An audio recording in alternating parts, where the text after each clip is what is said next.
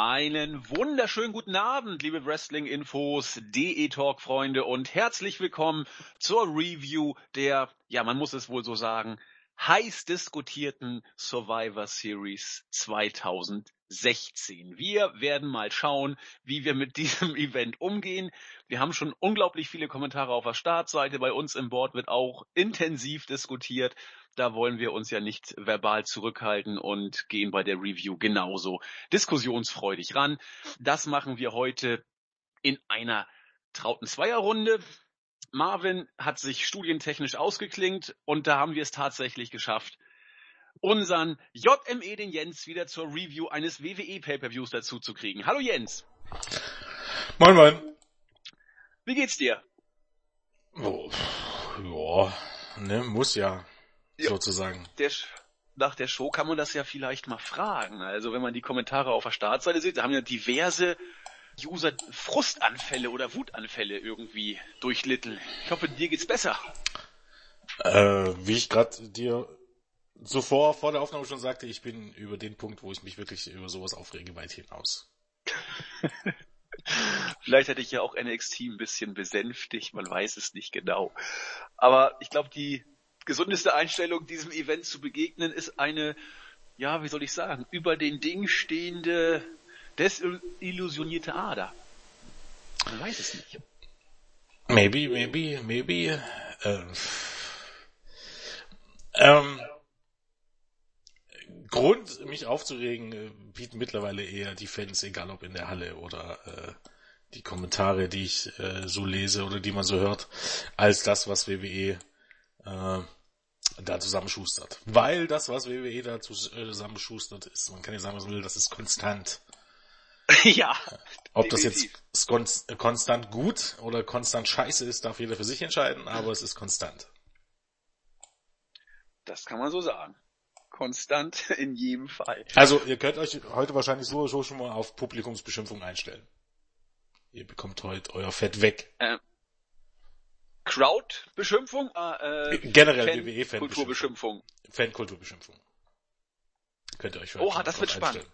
Das wird bestimmt spannend, ja. Sicher. Wie wollen wir es machen, Jens? Wollen wir das ab, dass das, das, die Gemüter spaltende Finish vorwegnehmen oder wollen wir chronologisch rangehen? Nee, das Beste ja zum Schluss. das Beste kommt zum Schluss. okay, dann versuche ich mal äh, die Show durchzugehen. Also Freunde der Sonne, ich habe mir die Pre-Show natürlich äh, nicht angeguckt. Was heißt natürlich? Äh, als ob ich jetzt sechs Stunden Zeit hätte, mir das alles anzuschauen hier. Wir haben noch was anderes im Leben vor. Deswegen nur kurz der Chronologie mal durch. Ähm, ich weiß, Jens hat bei uns im Teamchat kurz vor der Series auch diese Matches kurz kommentiert. Äh, es war einmal ein Six-Man-Tag-Team-Match. Äh, Noam Dar, Rich Swan und TJ Perkins gewannen gegen äh, Rhea Diavari, äh, Drew Gulak und Tony Nies nach einem Pin. So, das Ganze ging zwölf Minuten. Ich habe keine Ahnung, wie es äh, gewesen ist. Es wird im Zweifel ein typisches Cruiserweight-Match gewesen sein. Eher gut als schlecht, nicht überragend ähm, von den, was man sieht, mit vielen Spots. Aber ich habe es nicht gesehen, deswegen kann ich nichts dazu sagen. Hast du es gesehen, Jens? Nö, natürlich. Wunderbar. Nicht. Dann gehe ich lieber gleich elegant zum zweiten Pre-Show-Match, weil da kann ich wenigstens etwas zu sagen, wenn man den äh, weiteren Verlauf der Show sich anguckt. Kane gewann in der Pre-Show gegen den gerade wieder zurückgekehrten Luke Harper nach einem Chokeslam nach zehn Minuten. Äh, ich lasse das erstmal so stehen. Wir haben tatsächlich Luke Harper bei dieser Show nicht zum letzten Mal gesehen. Aber man kann doch drüber streiten, ob es glücklich ist, einen wiedergekehrten Luke Harper, ein, ein, ein, einer der wohl beweglicheren und technisch versiertesten Big Guys, die die WWE hat, äh, einem Kane so zum Fraß vorzuwerfen. Oder äh, ich weiß nicht, Jens, wie siehst du das?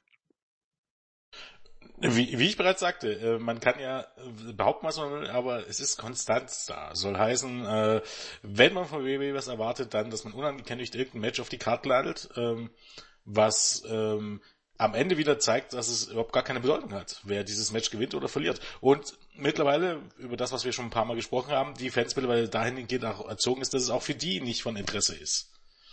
Denn spätestens dann müsste man ja auf die Idee kommen sein, dass Harper jetzt nicht mehr die allergrößte Bedrohung ist. Aber wie das halt so ist, äh, Siege und Niederlagen zählen immer nur, äh, ja, keine Ahnung, da ist die Konstanz dann nicht da. Einmal zählen Niederlagen und Siege gar nichts in den allermeisten Fällen. Wenn es dann über Sachen wie Main Event geht, dann zählt's auf einmal alles. Also auf gut Deutsch, ähm, viele, viele Fans äh, hätten es für einen Skandal gehalten, hätte Goldberg verloren. Und ähm, auf der anderen Seite ist es ihnen auch scheißegal, wenn Luke Harper hier verliert. Ja, macht vor allen Dingen Sinn, wenn Luke Harper danach noch bei der Wyatt Family irgendwie eine Rolle spielt. Ich weiß es nicht. Also äh, vom wegen Siege und Niederlagen zählen nicht. Ja gut, hat die WWE ja in der, doch eindrucksvoll bewiesen beim Main Event, aber dazu kommen wir dann später. Ich fand's ein bisschen fragwürdig, aber na gut. Mhm. Gehen wir lieber zur Main Show. Da ist einiges passiert. Es begann. Und da war ich schon mal ein bisschen, dachte ich, na, das ist aber gewagt, das so zu machen. Tatsächlich mit den Mädels.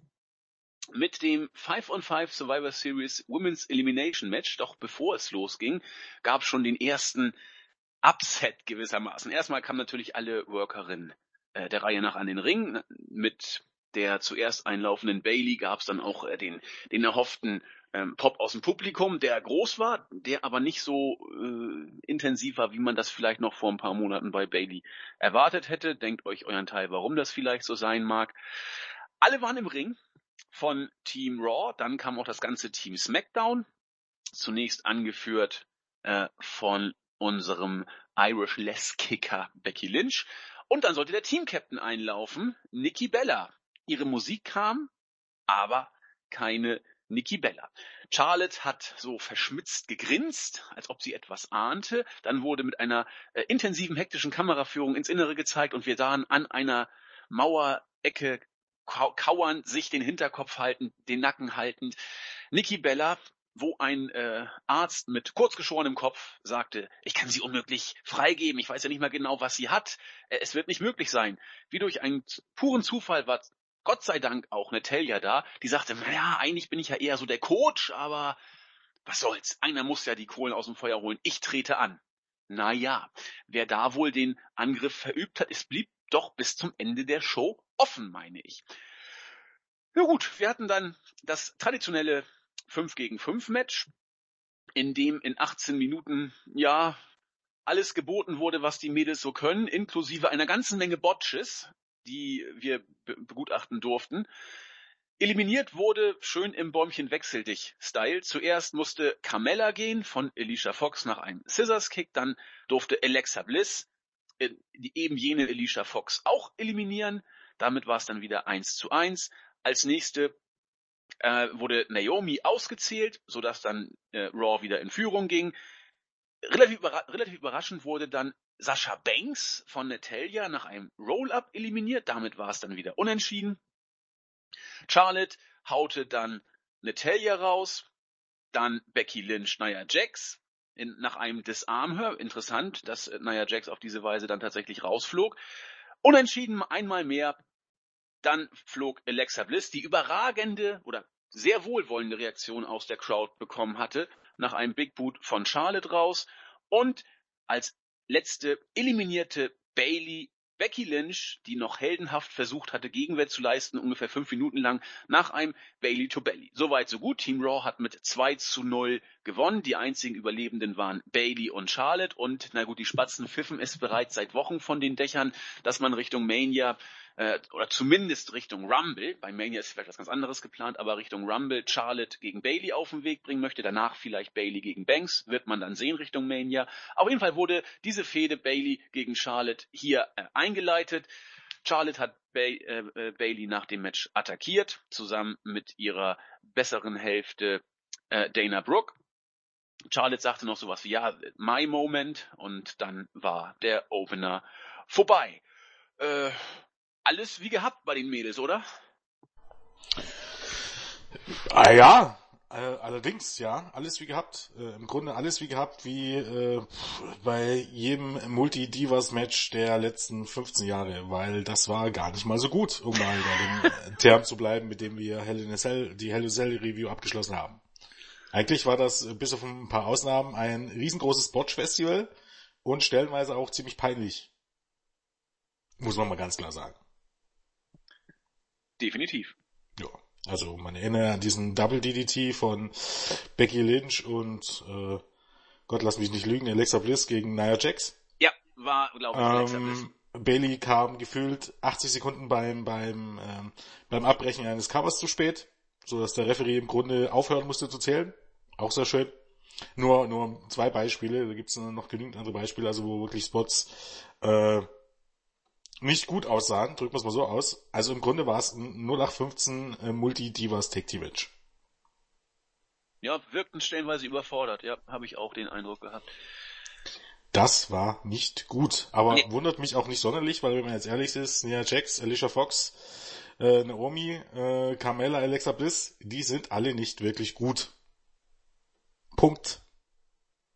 Und das wird sich bei dem, in den meisten Fällen auch nicht mehr ändern. Naja, Alexa Bliss, naja, warten wir mal ab, aber ähm, ich befürchte, es wird sich nicht mehr groß ändern. Nee, nee, das, das wird eng. Carmella wird schwer. Bliss hat ja noch einen ganz ordentlichen Weg, den in den letzten Monaten oder Wochen genommen, aber wird man auch gucken, ob da die Bäume in den Himmel wachsen oder nicht. Aber ich sehe es genau wie du. Das Match war einfach, ja, wie man es erwarten. Ich war überrascht, wie, wie häufig da bei der Abstimmung das nicht passte. Also sehr gutes Beispiel war das das äh, Patzte Cover, wo, wo auch eben eine eine wirklich gute Workerin wie, wie Bailey gepennt hat, muss man ja so deutlich sagen. Ähm, und das zog sich durch das Match äh, eben durch. Abstimmungsprobleme, Details, passte nicht immer.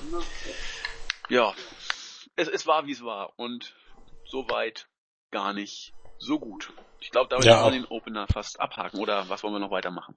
Ja, auch, ähm, auch das Booking war seltsam, wenn man es ganz ehrlich ist. Also eigentlich ist eine Omi so ausgeschieden, wie eigentlich immer Personen ausschauen, die irgendwie geschützt werden soll. Und äh, statt Nia Jax zu schützen, was ja, wo ja jeder davon ausgegangen ist, ähm, äh, musste sie ähm, per Submission aufgeben. Fand ich auch eine relativ interessante Entwicklung. Äh, könnte natürlich auch sein, äh, ja, dass das Finish irgendwie anders geplant ist, man weiß es nicht genau. Ähm, selbst der, der Disarm-Herr äh, war verbotscht am Anfang, weil Nia Jax den Arm nicht richtig äh, hielt. Äh, da- das war über weite Strecken ein, ziemlicher Autounfall. Also es gab, es gab auch, es gab auch ordentliche Momente, muss man sagen, aber alles in allem war das nix. Punkt. Gut, machen wir weiter mit James Ellsworth. Keine Ahnung, was der überhaupt hier bei der äh, Series zu suchen hatte. Zumindest lief er backstage durch die Gegend, hat sich gefreut, dass er da war, hat irgendeinen merkwürdigen Security-Menschen oder Technik-Menschen begrüßt, traf dann auf Carl Anderson und Luke Gallows. Die haben sich herrlich über ihn lustig gemacht. Habe ich irgendwie eine Rückkopplung? Ist scheißegal. Haben sich herrlich über ihn lustig gemacht. Ich glaube nicht, wie oft das äh, Wort Kinn gefallen ist. Keine Ahnung. Sie haben kein Kinn oder oder er hat kein Kinn oder halt das Kinn nach oben. ah, er kann es nicht und solche Geschichten. Mick Foley hat das Ganze dann irgendwie unterbrochen. äh, Ellsworth hat sich tierisch gefreut und was auch immer. Warum auch immer, hat Foley ihm dann gesagt, Mensch, komm doch zu Raw. Völlig wahnsinnig, der Mann. Ellsworth sagte, nee, nee, Loyalität ist nur eine meiner Stärken, neben Bescheidenheit. Ich bleib bei Team SmackDown. Ja, gut. Tolle Geschichte. Irgendwann kam dann Braun Strowman noch dazu. Er sagte irgendwie, ich glaube, wir kennen uns. Und Ellsworth ist lieber weggelaufen. Ja, hm. Jens, die Personalie James Ellsworth. Auch hier ist die WWE konstant, wenn man es positiv sagen möchte, oder? Ja, ich meine, es ist ja im Grunde eigentlich nur eine Reaktion auf die Fans. Also, äh, wenn die Fans eben halt in den Hallen für alles mögliche chatten, unter anderem für James Ellsworth und sich die T-Shirts kaufen, weil die Hardcore-Fanbands, die noch übrig geblieben ist, die gibt für alles Geld aus, muss man ja nun mal ganz ehrlich so sagen, ähm, kommt halt sowas dabei, äh, da, dabei raus. Ich meine, ähm, auch hier ist es ja wieder Konstanz da drin, dass Mick Foley versucht, Mick Foley ist im Grunde ein absoluter Vollidiot, oder eben ähm, sind die Story, kann natürlich auch sein, dass die Story ist generell jedes Segment von jemand anders geschrieben wird und der eine nicht weiß, äh, ähm, was der andere da zusammengeschustert hat, weil, lass mich nicht deuten, äh, aber James Ellsworth ist eigentlich auch in seinen Matches immer noch der Chopper. Und nicht Ja, irgendwie ein wirklicher Superstar. Warum genau möchte Mick Foley so jemanden in seinem Roster haben? Ja, warum? Keine Ahnung. Ja, ist nur eine Frage, die man sich ja stellen könnte, wenn man dieses äh, Segment sieht. Und ansonsten war es halt lustig, die Comedy. Weil bei WWE muss 50% der Show aus Comedy bestehen. Zugegebenermaßen gab es schon schlechtere Comedy. Also zumindestens das mit Braun Strowman war ja ganz lustig. Äh, das mit Gallows und Anderson nicht so, aber ich meine, die beiden sind eh nur noch zwei vollkommen irrelevante Geeks, von daher kommt es auch nicht mehr drauf an. Aber ähm, man stelle sich vor, man hätte den ganzen Quatsch hier rausgelassen und auch die, die ähm, äh, ganze Hype-Videos, die schon in der Brie schon laufen, da wäre man ja, Gott bewahre, bei unter drei Stunden gewesen. Und dann hätte man ja die Show gar nicht vier Stunden, für vier Stunden ankündigt brauchen. Haben sie auch nicht ganz geschafft. Ich ja, nicht mal Ansatz. Dreieinhalb oder sowas. Ja, genau, nicht mal dreieinhalb, ja. 3,26 zeigte also, er bei mir Ahnung, heute an. Was man sich dabei gedacht hat. Ist mir, erschließt sich mir überhaupt gar nicht, um ehrlich nee. zu sein. nee. ah, ah, je. Nee, mir auch nicht. Aber ich war überrascht. Also ich, ich werde beim Main Event nochmal kurz auf die äh, Zeit des äh, Events eingehen, weil da war ich heute Morgen völlig platt. Nun gut. Wrestling, oh Mann, ich habe einen Frosch im Hals. Mit Wrestling ging es dann weiter. The Miz, der kurz vor der Survivor Series tatsächlich von Dolph Ziggler wieder den Titel gewann, trat gegen Sami Zayn an. Ähm, ganz kurz, die News wird auch heute noch kommen, vielleicht ist sie auch schon längst draußen, wenn ihr das Ding hier hört. Es war natürlich eine große Frage, warum hat man jetzt Sigler kurz vor der Series nochmal den IC-Gürtel abgenommen und ihm The Mist wiedergegeben? Hat Sigler vielleicht irgendwas verbrochen? Sitzt er im Doghouse? Nein. Die Antwort ist viel trivialer. Wie ist der WWE wohl klar geworden? Mensch, Sami Zayn ist ja doch eher Babyface und Dolph Sigler ja irgendwie auch. Und Face gegen Face finden wir nicht so gut dann lieber doch mal Heel gegen Face sicherstellen und den Titel wieder kurz zu The Miz geben. Das war, wenn man den äh, Fachwelten glauben darf, der einzige Grund, warum man The Miz diesen Titel gegeben hat. Also viel Spaß beim Rematch bei TLC. Da kann man schon wieder mit einem Titelwechsel eventuell rechnen. Große Klasse. Auch da, wenn man sich das mal genauer guckt, auch da wird wieder, wird einem so wieder so einiges klar. Also im Grunde ist es erstmal so, ne, man möchte eben halt bei so einem Match ähm, Babyface gegen Heel bringen, weil man offensichtlich nicht bleibt, äh, glaubt, dass diese Raw gegen SmackDown äh, ähm, Rivalität, diese Dynamik so viel bedeutet, dass die Fans sich auf die Seite von irgendjemandem schlagen oder dass es da gespaltene Reaktionen gibt. Was ja eigentlich schon wieder ähm, nahelegt, dass man sich bewusst ist, dass diese ganze Raw gegen SmackDown Geschichte eigentlich vollkommener Bullshit ist, der eigentlich niemand hinter den Ofen vor, hervorlockt, weil es keine reinen Raw oder reinen SmackDown Fans gibt. Ja? Ja. Genau. Und auf der anderen Seite ist es so, ähm, Inwiefern ist das Match Demis gegen Sami Zayn auch nur im Ansatz ein besseres Match als Dolph Ziggler gegen Sami Zayn? Keine kann, Ahnung, ich habe da eine viel bessere, weil The Miz in seiner Rolle over ist. Pff, herzlichen Glückwunsch. Ja, genau. Ähm, ich habe dafür eine ganz andere Theorie. Man hat hier wieder ein Match gebuckt, relativ schnell zusammengebuckt, mit einer Stipulation, die besagte, der Titel würde ja den, den Brand wechseln, mehr oder weniger, wenn Sami Zayn gewinnt. Und ähm, du hast zwei Babyfaces gegeneinander, die du aber beide nicht klar verlieren lassen willst. Also musst du dir irgendeinen Scheiß einfallen lassen. Das geht nur mit dem Heal. Weil du im Grunde wieder ein Match gebuckt hast, wo du keinen von beiden verlieren willst. Mit Sami Zayn gegen Dolph Ziggler. Also wird ein paar Tage vorher wird noch was um, um ähm. Da bekommt The Mist den Titel, damit eben er unfair gewinnen kann. Weil man wieder ein Match gebuckt hat und aber kein Finish liefern will. Und genau das ist hier passiert. Ja. Absolut. Ich meine, das Match selber, du hast es gerade gesagt, ging 14 Minuten und war, ja, wie wollen wir es denn nennen, Jens? Dürfen wir das Wort solide in den Mund nehmen? Ich weiß nicht, wie man es anders bezeichnen soll. War eigentlich ein typischer Smackdown Main Event, wenn man so möchte. Oder ein, ein längeres Weekly Match. Du hast ja bei jeder Weekly eigentlich so ein, zwei Matchen, Matches, die über 10 Minuten gehen und so ein Match war es auch. Genau. Auch Semi-Szenen, dafür, dass es in Kanada ist, unglaublich kalt. Ich meine, die haben so ein bisschen so seinen Film mitgesungen oder so, aber ich habe gar keinen Vergleich. Also nicht mal im Ansatz ähm, äh, ist der so ober wie noch vor einem Jahr. Schafft eben halt auch nur das Main Roster, weil man eben gegen Leute wie The Miss, der ja auch so so toll ist, ne, äh, äh, ihn antreten lassen muss. The Miss, ich weiß nicht, wie oft er jetzt den Titel schon gewonnen hat, und dann ähm, schwadroniert auch Michael Cole und die anderen Vollpfosten dort am Kommentatorenpult die ganze Zeit darüber, äh, wie prestigeträchtig dieser Titel ist. Ja, sieht man vor allen Dingen daran, dass äh, The Miz mittlerweile fast Rekordchampion ist. So prestigeträchtig ist er. Ich wollte mal ganz kurz nachgucken. Wie oft hat The Miz denn den IC-Gürtel gewonnen? Mal, ja, warte, das, das, das kriege ich, das, das gucke ich gleich mal kurz nach. Championships, WWE Intercontinental Champion. Sechsmal. Ja. Da Six fehlt... Times Champion. Ich glaube, da kommt nur noch Jericho drüber. Ja, mittlerweile schon, ja. ja ich glaube, ich glaub, Jericho ist mit neun immer noch der, der Rekordmensch. Aber ich glaube, nach, äh, nach ihm müsste schon The Miz kommen. Ich weiß nicht, äh, wer da noch in dieser Region mitspielt derzeit. Und oh ja, er hat ja noch ein paar Jährchen, wenn alles glatt geht. Wer ja. weiß, wie lange er ihn noch dann bekommt. Naja, das Match war, wie du hast es schon gesagt, ein typischer Main-Event äh, von, von SmackDown.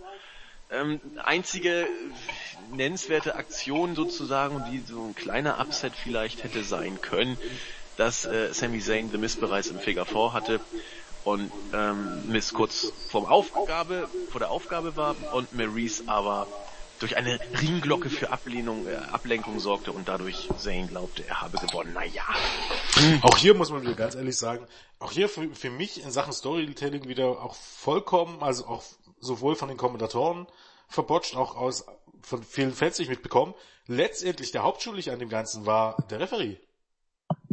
Ja, der Referee hat genau gesehen, dass das im Grunde Betrug war und er konnte es aber gar nicht erwarten, den Pin gegen Semi zu zählen. Er hat Semi nicht mal wirklich gewarnt. Er ist zwar hingegangen und wollte sagen, hey, nee, nee, nee, du nicht, aber kaum kam der Einroller, so schnell konnte es gar nicht gehen, da lag der da und hat den Pin gezählt. Also im Grunde war der Referee offensichtlich bezahlt oder so. Auch wieder so eine Sache, die die Kommentatoren mit keinem Ton erwähnen. Weil ja. die ja lieber ihre üblichen Phrasen runterdreschen. Ja. Ach, schön. Na gut. Also bis daher war die Show in reinster Reinfall.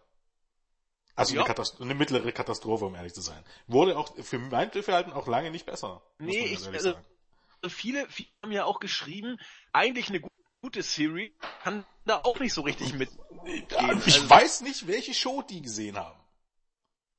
Ich weiß es echt nicht. Der Opener war schlecht, oder was heißt, war unterdurchschnittlich. Das zweite Match, das war okay.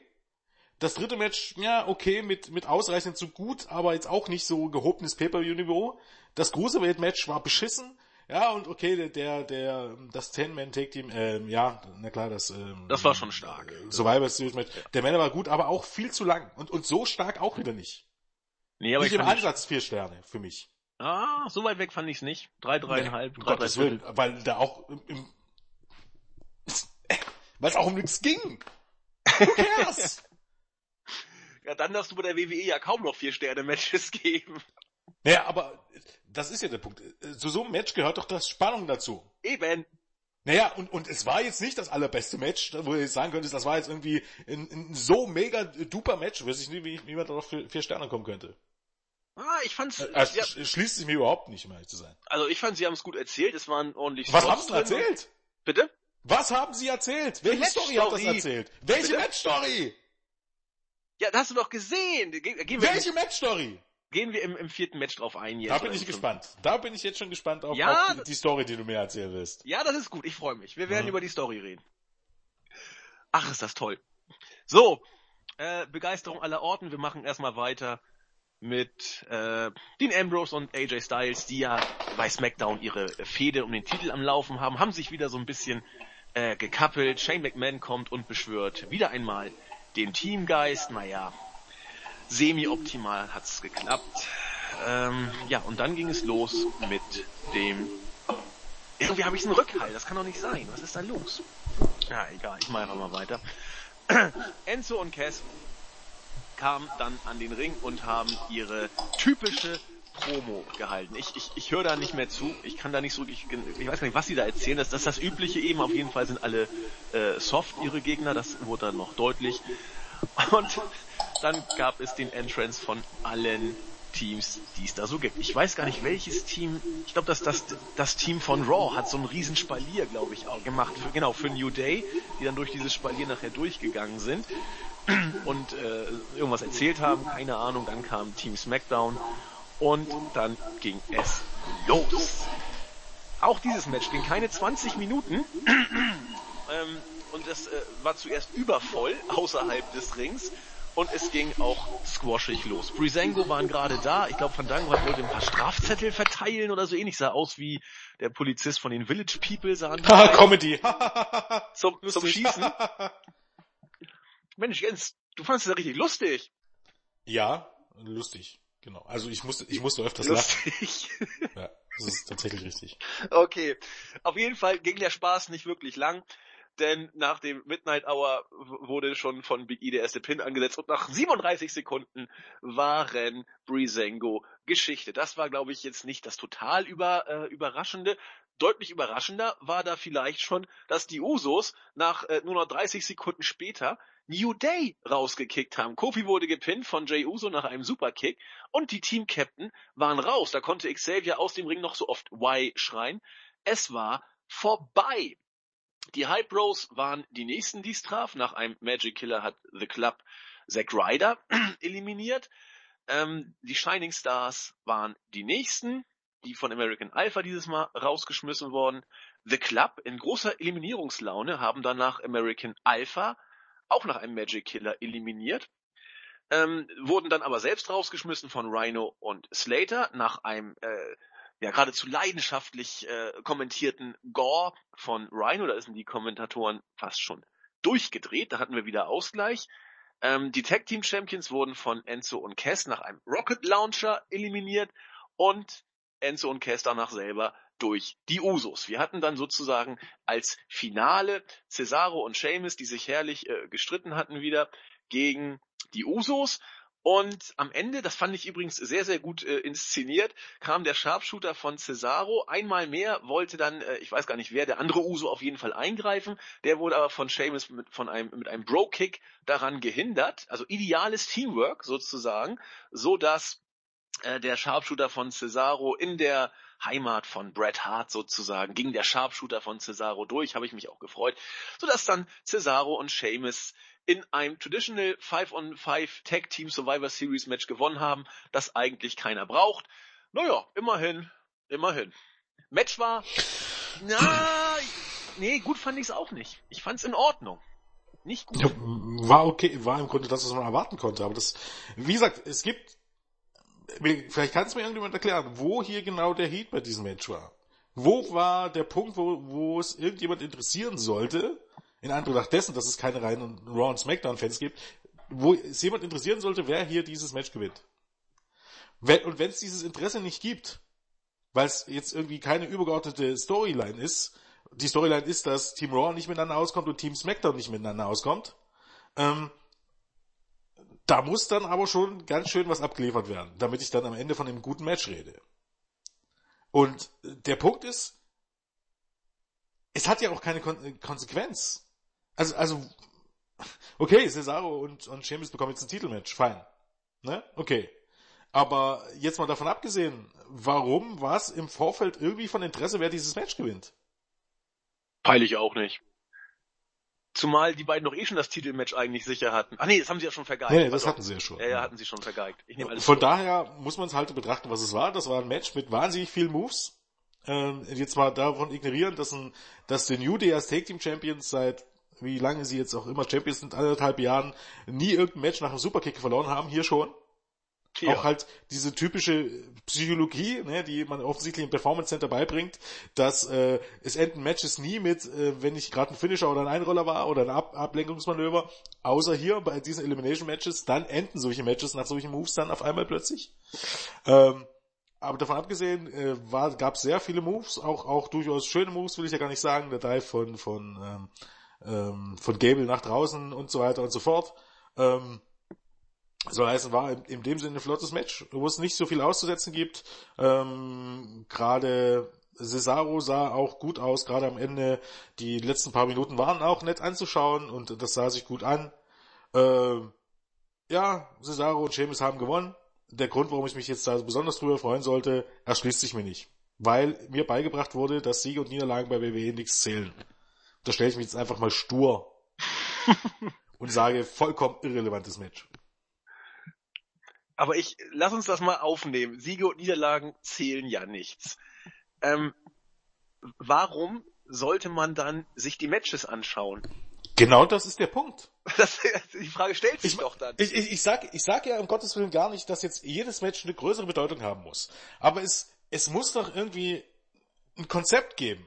Soll heißen, ähm, soll heißen, das ist ja der typische Punkt, wenn ich äh, vier Monate lang jedes Match verliere und dann irgendwie anfange, bei WWE bemerkt es dann jemand, dass, dass jetzt brauchen sie einen neuen Herausforderer, dann gewinne ich zwei Matches und dann bekomme ich einen Titelmatches.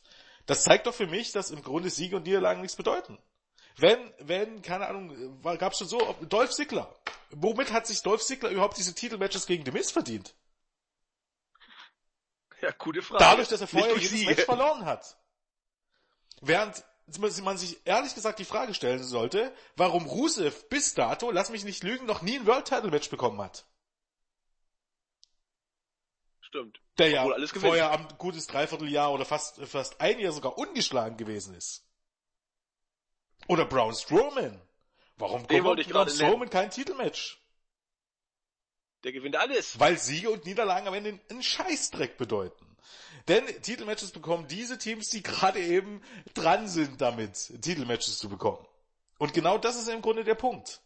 Es ist jetzt nicht, normalerweise sollte es so sein, dass die Leute, die in den Weekly-Matches gewinnen, gerade in den Weeklies ist das ein großes Problem. Du hast dort Matches und die gewinnt halt jemand. Das ist, das ist alles. Und wenn du Glück hast, wenn du Glück hast, bist du Fan von einem von den beiden und magst den anderen nicht, dann fieberst du mit. Aber du kannst dir sicher sein, egal jetzt, ob dein Liebling jetzt gewinnt oder verliert, in der nächsten Woche ist das wieder vergessen. Weil es dann wieder auf Null gestellt wird. Und das Problem dabei ist, dass die WWE uns ja immer sagt, Siege und Niederlagen zählen nicht oder es uns vermittelt.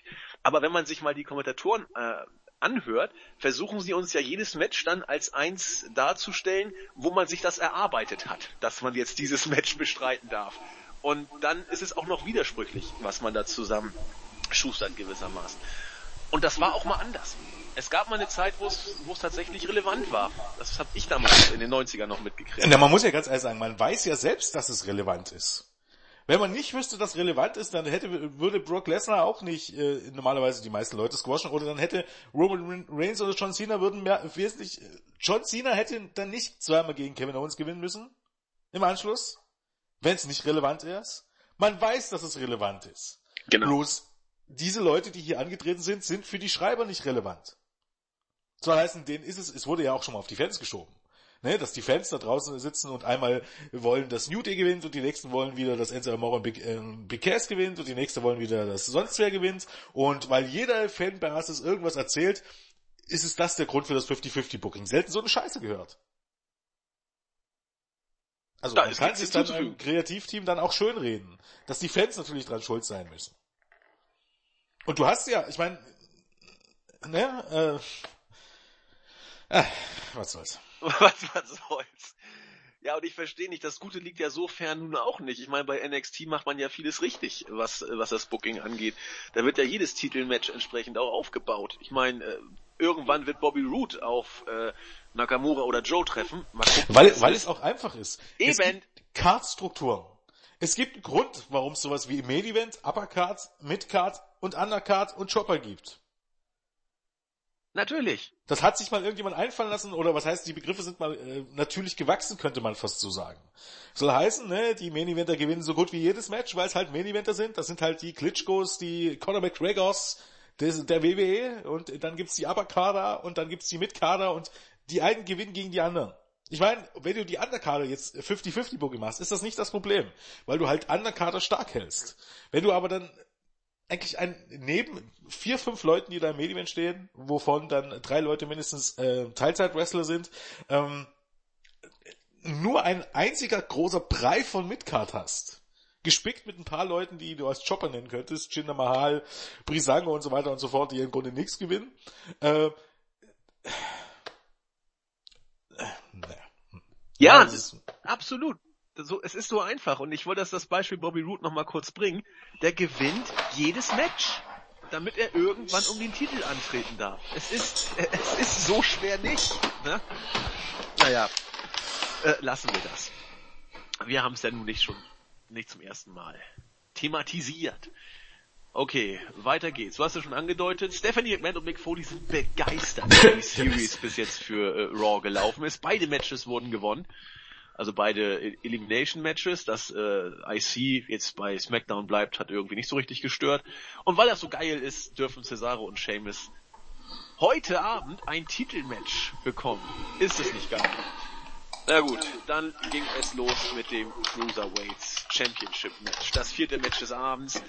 Brian Kendrick, mittlerweile wieder auch als The Brian Kendrick äh, angekündigt. Als Champion trat er an gegen Kalisto vom Roster SmackDown Live. Wenn äh, Kalisto den Titel holen würde, würde wohl die ganze äh, Cruiserweight Division rübergehen zu SmackDown. Die beiden hatten ein zwölf Minuten, äh, zwölf Minuten langes Match äh, du hast es als scheiße bezeichnet. Ich bezeichne es als nicht gut, nicht wirklich gut. Ich fand es ziemlich langweilig. Es, es plätscherte hin, es wurde kaum Heat aufgebaut. Die, der Crowd war es gepflegt, egal, was da los war. Und als dann das Match so auf, äh, auf dem Höhepunkt des vor sich hin Plätscherns war, kam ungefragt Baron Corbin und hat erst äh, Kendrick und dann Kalisto attackiert. Warum das äh, am Ende äh, Ach so, doch, weil er Kendrick attackierte, klar, bekommt Kendrick den Sieg via DQ, logisch, so war es dann ja auch. Und damit wechselt der Titel nicht. Die Division bleibt nach wie vor bei Raw und bei SmackDown wird die Fehde wieder aufgenommen, die vor ein paar Monaten schon mal begonnen wurde zwischen Kalisto und Baron Corbin, die durch die Verletzung von Kalisto dann auf Eis gelegt wurde. Ja, und wir haben ein ja, eher maues Match gesehen. Ja, ich meine, das Match an sich war gar nicht, war auch hier wieder typisch. Erstmal, das Beste, was ich bis dahin an der Survivor Series fand, war, fand ich tatsächlich dieses Promo-Video von Brian Kendrick.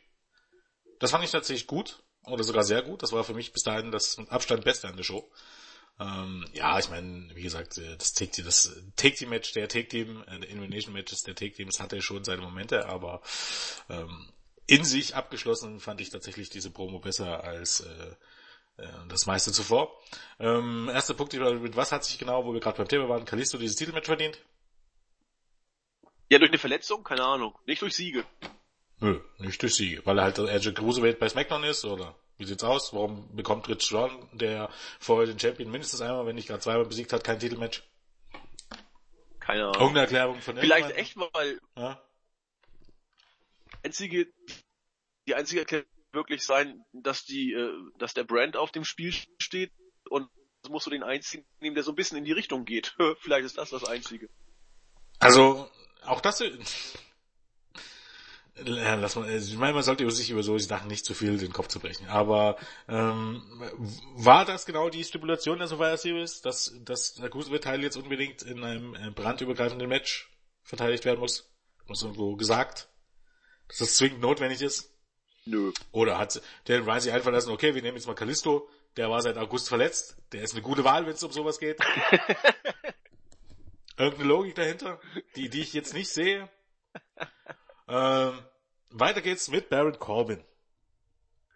Ich habe es bis jetzt noch nicht gelesen, vielleicht habe ich es einfach überlesen.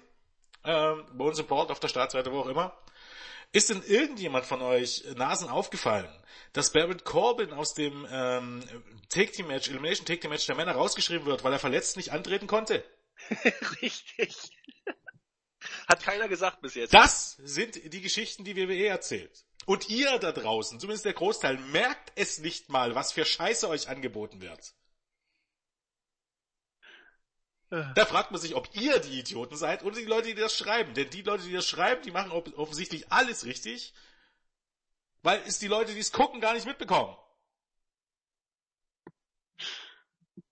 Mhm. Denn Baron Corbin sah jetzt nicht unbedingt verletzt aus, wenn ich das mal so sagen darf. Das stimmt. Großartige Storyline, die man erzählt. Großartiger Aufbau. Aber auch hier ist die Erklärung wieder ziemlich einfach. Man hat ein Match gebuckt, wo man aber am Ende gar keinen Finish liefern will. Ja, die Survivor Series war wirklich eine super Show. Mindestens sieben Punkte, wenn nicht acht Punkte. Da frage ich mich manchmal, für was denn so drei, vier Punkte vergeben werden. Da würde ich nämlich tatsächlich mitgehen.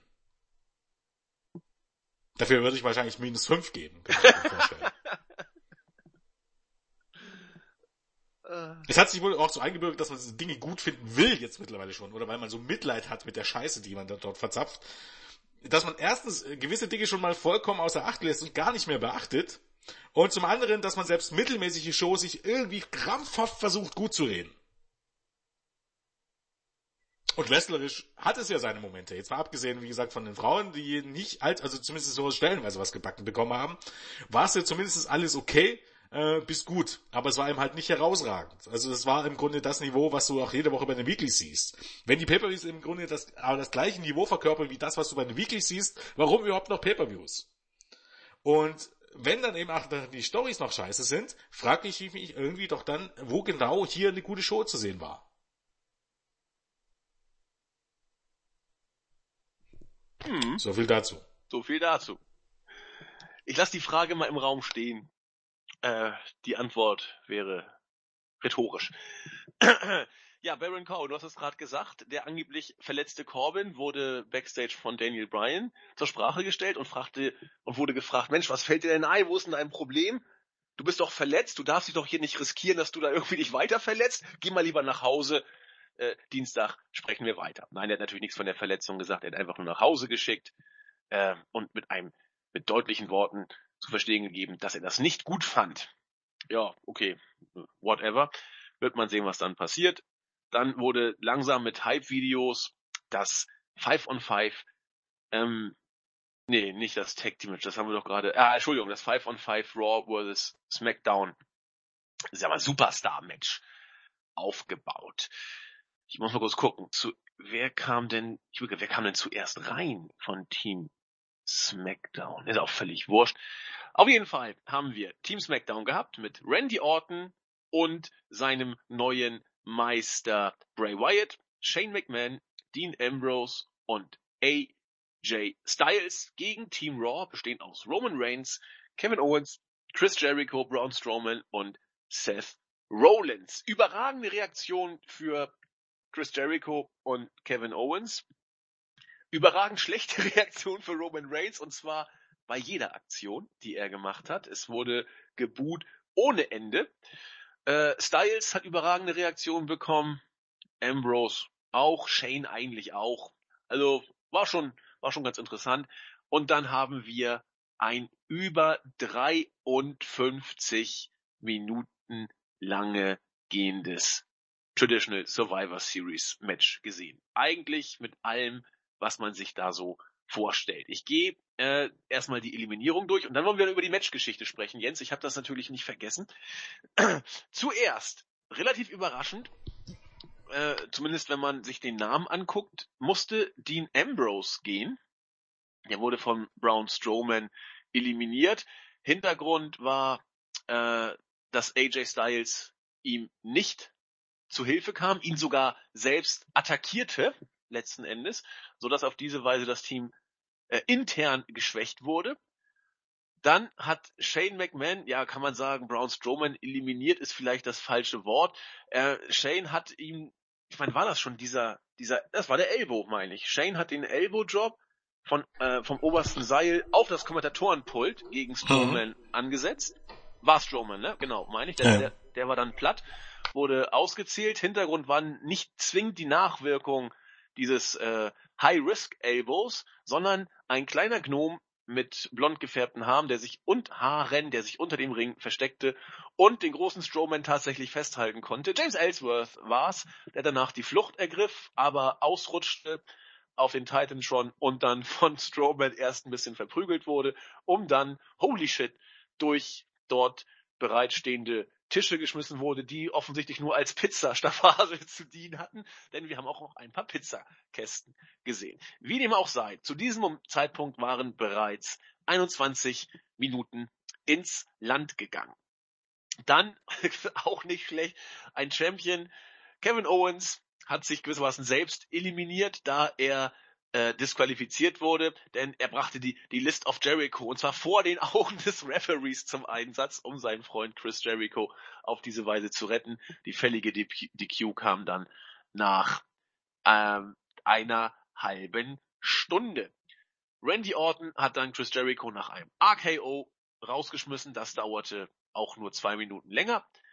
Roman Reigns war dann äh, am Drücker und hat Shane McMahon rausgeschmissen und das war interessant. Äh, Shane wollte sein Coast to Coast anbringen, war schon auf obersten Seil, sprang auch ab. Reigns war bis dahin wieder fit, hat ein Spear angesetzt und der traf Shane offensichtlich hier im, es sah so aus im, im, im Brustbereich fast schon. Und so wie er da auf dem Boden lag äh, und die Augen auf hatte, das war wohl kein Selling, es war wohl echt eine üble Verletzung oder eine Verletzung, sagen wir es mal so. Aber ich habe keinen Three-Count gehört. Ich meine, nach dem, nach dem zweiten Dings hat der Ref den Count abgebrochen, oder habe ich das falsch mitgekriegt? Naja, weil Shane McMahon seine Schulter gar nicht auf dem Boden hatte. Äh, das war, ja, das war im Grunde das Lustige dran. Also deshalb bin ich mir auch gar nicht sicher, ob es wirklich eine Verletzung war. Für mich sah das aus, als wenn es ein typischer Punkt gewesen wäre, wo man Shane nicht pinnen lassen wollte. Weil Shane ja geschützt werden muss. Shane ist McMahon, ist ein Superstar, muss geschützt werden. Denn für mich sah es aus, als wenn er einfach ausgekickt wäre. Okay. Und warum hat man ihn dann rausge... Verstehe ich nicht. Der ja, Ref weil der Ref hat entschieden, ja, der Ref hat dann entschieden, dass er nicht weitermachen kann. Aber vorher so. ist er noch rausgekickt. Ach so, muss so sah es für mich aus. Oder Shane McMahon ist rausgekickt, obwohl er gepinnt werden sollte, was aber fast noch beschissener wäre. Also ich habe gedacht, die Schulter war auch schon beim Count gar nicht auf dem Boden gewesen. Die war die ganze Zeit nicht auf ja, dem Boden. Er lag doch so, dass er ins Publikum so, also in die Kamera geguckt hatte, so und den Ja, ich sag mal so, hoffentlich war es Shane einfach eine Lehre und dass er einsehen sollte, dass er kein Wrestler ist und im Ring nichts zu suchen hat. Aber er hat doch lustig wieder durch die Gegend geboxt. Das sah doch auch wieder peinlich aus. Ja. Vielleicht war es ist einfach eine Lehre. Man wünscht niemand eine Verletzung, aber wenn schon eine Verletzung, dann soll er offensichtlich seine Lernen draus ziehen. Dass er in dem Alter erst recht nichts mehr im Ring zu suchen hat, weil er kein Wrestler ist. Also sein Elbow sah, sah hübsch aus. Also passte auch, gutes Timing. Aber das ist ja auch kein Wrestling, das ist ein Spot, du hast ja recht. Ja, genau. Das ist ein Stuntman-Spot. Natürlich genau. sieht er gut aus, das sagt ja auch niemand. Und das, dazu war er immer schon bereit, dieses Risiko zu nehmen und dafür auch ähm, Respekt in dem Maße, wie man für sowas Respekt zollen kann. Aber am Ende, äh, ne? Hat er ganz oft auch Glück gehabt, dass er sich nicht in den Hals gebrochen hat. Absolut. Interessant bei dieser Szene sah wirklich nicht gut. Ob das jetzt Selling war oder ob es echt war, ich weiß es nicht. Es, äh, also es ist bestätigt worden, dass er sich verletzt hat. Ähm, Melzer sagte, so schlimm sei es wohl nicht, was immer das jetzt bedeutet. Wir werden das natürlich weiter verfolgen. Aber Randy Orton war es so wichtig, dass er quasi K-Fape vor den Augen der Kamera gebrochen hat und kurz zu Shanes Kindern hingegangen ist und mit ihnen kurz Kontakt aufgenommen hat. Die Kamera hat das sogar eingefangen. Das hat man gesehen. Naja, Gott sei Dank oder hoffentlich jetzt nicht allzu schlimm. Zumindest war Shane dann raus, ohne gepinnt worden zu sein. Der Ref hat dann sozusagen Referee Stoppage gemacht und auf diese Weise das beendet. Dann äh, hat tatsächlich Seth Rollins AJ Styles eliminiert in einem denkwürdigen, ja eigentlich denkwürdigen, die, die Halle hat's auch gefressen, muss man sagen, äh, Moment. Für einen kurzen Moment gab es die Wiedervereinigung von The Shield, da Dean Ambrose äh, sich an AJ Styles quasi gerecht hat und äh, mit dem eigentlich gegnerischen Teamkollegen Rollins und Reigns dann die Triple Power Bomb durch, ich glaube, das war das mexikanische äh, Announce Table angesetzt hat. Dadurch konnte dann Styles relativ entspannt von Rollins gepinnt werden. Dann äh, war Bray Wyatt am äh, Drücker, der Seth Rollins nach einem RKO eliminieren konnte, hat quasi dann abgestaubt. Äh, für, was war noch? Was war noch? Ich muss wieder den, den, den, den, den Weg. Dann hatten wir quasi Roman Reigns gegen die neuen Wyatt. Und dann wollte er ein Spear gegen Wyatt ansetzen. Ray, äh, Orton hat sich quasi für seinen neuen Mentor geopfert und diesen Spear äh, sozusagen äh, auf sich genommen. Daraufhin konnte Bray Wyatt dann die Sister Abigail gegen Reigns ansetzen. Das Publikum ist durchgedreht, als er durchging und beim Three Count auch. Und damit hat, ach ja, währenddessen kam irgendwann auch nochmal äh, Luke Harper, der gegen Kane aussah wie, äh, ja, nicht wie ein Gewinner, sondern wie ein Verlierer. Und so dass die Wyatt Family zu dritt dann auch noch kurz da war. Die Halle hat sich gefreut, die Wyatt Family soll jetzt wohl wieder gestärkt sein. Wie gesagt, ich fand die Matchgeschichte auch, Jens, die Matchgeschichte ganz gut erzählt, weil, weil es eben alles Mögliche drin war. Äh, Kevin Owens hat sich dusselig selbst äh, eliminiert. Das, das kann man ab und zu mal so bringen. Jericho das ist doch aber seine... keine Matchgeschichte. Doch, ich finde das aber kurzweilig. Ich fand das, das Was? ist ja, ja, dass man weiß, jemanden in ein Match steckt, aber gar nicht pinnen lassen will und dass man ihn deshalb irgendwie einen Ausflug suchte, um die aus dem Match zu bekommen? Ja, ich fand das gar nicht so schlimm, muss ich sagen. Ich fand das war ganz gut erzählt. Es, es wirkte schon mal schlimmer. War für mich nur 15, um ehrlich zu sein. Ah, okay, ich fand's in Ordnung. Geschmack. Ich, das war auch nicht kreativ oder irgendwas. Also. Äh, nee, kreativ. Nee, kreativ war es jetzt nicht, aber Also, ich, ich eigentlich noch nicht mal erwähnenswert, um ehrlich zu sein. Oh, Gerade ich fand- dieses Finish. Ich fand's alles in allem kompakt, die ganze, die ganze Geschichte, wie sie es gemacht haben. Die, die, die Shield Reunion war ganz süß, die List of Auch da, Jericho hatte Shield so ihre, Auf einmal wieder Buddy Buddy, was? ja, dein Die drei- Feind ist mein Freund. Genau. Oder, Seth Rollins und Roman Reigns stehen auf einmal wieder nebeneinander und sind Buddy Buddy. genau, weil sie ja bei der Das sind die Geschichten, die WWE äh, erzählt. Genau. Ohne Erklärung und was auch immer. Ja. Und da ist die Shield halt wieder da, weil, weil, halt. Ich meine, äh, wie gesagt, das ist schon ein netter Spot und solange wie es die Fans fressen, aber ich halte die Fans mittlerweile wirklich für, größtenteils für Idioten. Es ist Idioten-TV für Idioten. Weil sonst müsste es ja irgendwann mal jemand mitbekommen, dass das alles wenig Sinn macht. Und ein War gewisser es Teil bekommt es anders mit. bei WWE? Ich frage mich Ja, das jetzt. das war, das war definitiv anders. Alles klar. Zumindest passierten nicht einfach Dinge ohne Grund. Nee, du hast recht, du hast recht. Und einfach nur so, weil sie halt passieren sollen. Nee, du hast recht. Damals war es zwar auch Trash, aber damals wurde uns noch erklärt, warum jemanden jemanden nicht mag, sozusagen. Ja, vor allem, es wurde auch äh, erklärt, warum sich zwei Leute nicht mögen und dann trotzdem zusammenarbeiten. Ja. Ja, genau. Recht. Nur, du hast recht. Ist mittlerweile nicht mehr da. Stimme ich dir bei. Wer stimme ich dir zu? Und im Grunde ist es ja auch einfach so, äh, ich meine, jetzt, äh, man müsste es ja jetzt hier ausarbeiten. Warum genau hat Dean Ambrose jetzt gegen AJ Styles eingegriffen? Ist ihm wirklich, war es auch Dean Ambrose quasi scheißegal, ob sein Team gewinnt?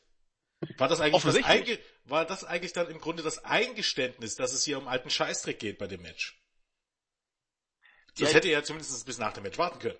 Das ist richtig. Die Geschichte, die uns da wohl erzählt werden soll, war, dass die persönlichen Spannungen zwischen Styles und Ambrose so groß sind, dass sie auch ihre Liebe zum Teamgeist äh, überschreiten. Also heißt das im Grunde, dass dieses Match und wer dieses Match vollkommen unbedeutend war. Äh, zumindest für die beiden, ja. Genau. Interessant. Lass Interessant. mal einfach, lass mal einfach mal so stehen. Äh, Braun Strowman, unfassbar schlecht der Mann. Weiterhin. Muss man ganz klar so sagen. Äh, erstens das Selling von, ich meine, okay, der Spot war schon ein bisschen bescheuert, dass Jim Strowman ihn am Fuß festhält und Braun Strowman dann vor am Seil steht und am Seil rüttelt. Das war geil! Großartiger Seller, muss man sagen. Noch schöner fand ich aber, als Dean, äh, als Strowman außerhalb des Rings erstmal äh, mit Dean Ambrose dümmlich reinschaut um den Ring gegangen ist, um irgendwann zu der Position zu kommen, äh, ich weiß gar nicht, wer, wer einen Dive gegen ihn gezeigt hat, ich glaube AJ Styles oder so, das muss man sich tatsächlich nochmal angucken. Braun Strowman geht um den Ring herum, guckt, guckt lustig rum, während die anderen sich brawlen, wie ein Baby. Dean Ambrose wehrt sich auch nicht, der zappelt auch nicht, der hängt einfach da, Braun Strowman guckt sich um und läuft dann irgendwie so lange, bis er dann richtig steht, dass AJ Styles auf ihn landen kann. Großartig. Habe ich gar nicht vor Augen, den Spot. Habe ich gar nicht drauf geachtet. Äh, war, glaube noch relativ am Anfang. Wie gesagt, da haben sich alle, das war kurz bevor, ich glaube, Kevin Owens ist dann mit dem Plunger auf alle gesprungen. Ah, doch, Vom ich obersten weiß. Seil. Ja, ich glaube, ja. direkt davor war das.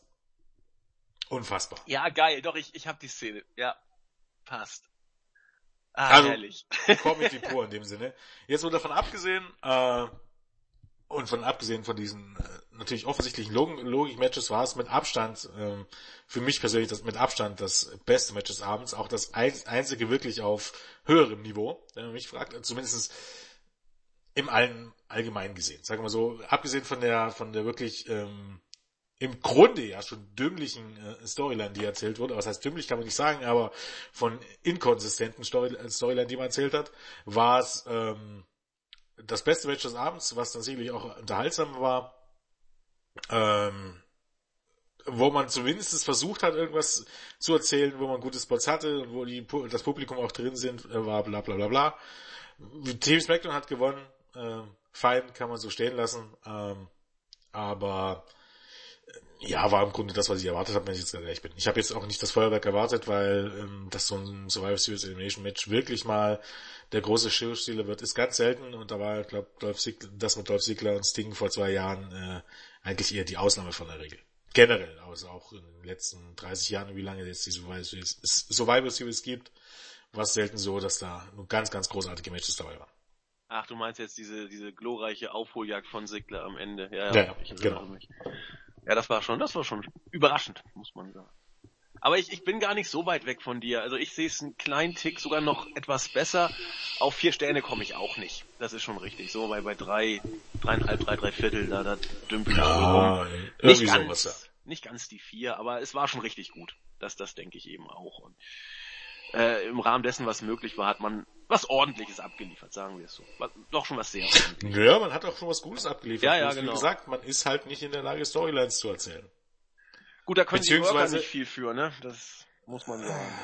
Ja, ab, ja, natürlich. Aber ne, ein Film bleibt auch scheiße, wenn die Story scheiße ist, auch wenn die Schauspieler einzeln ähm, gute Leistung abliefern. Ne?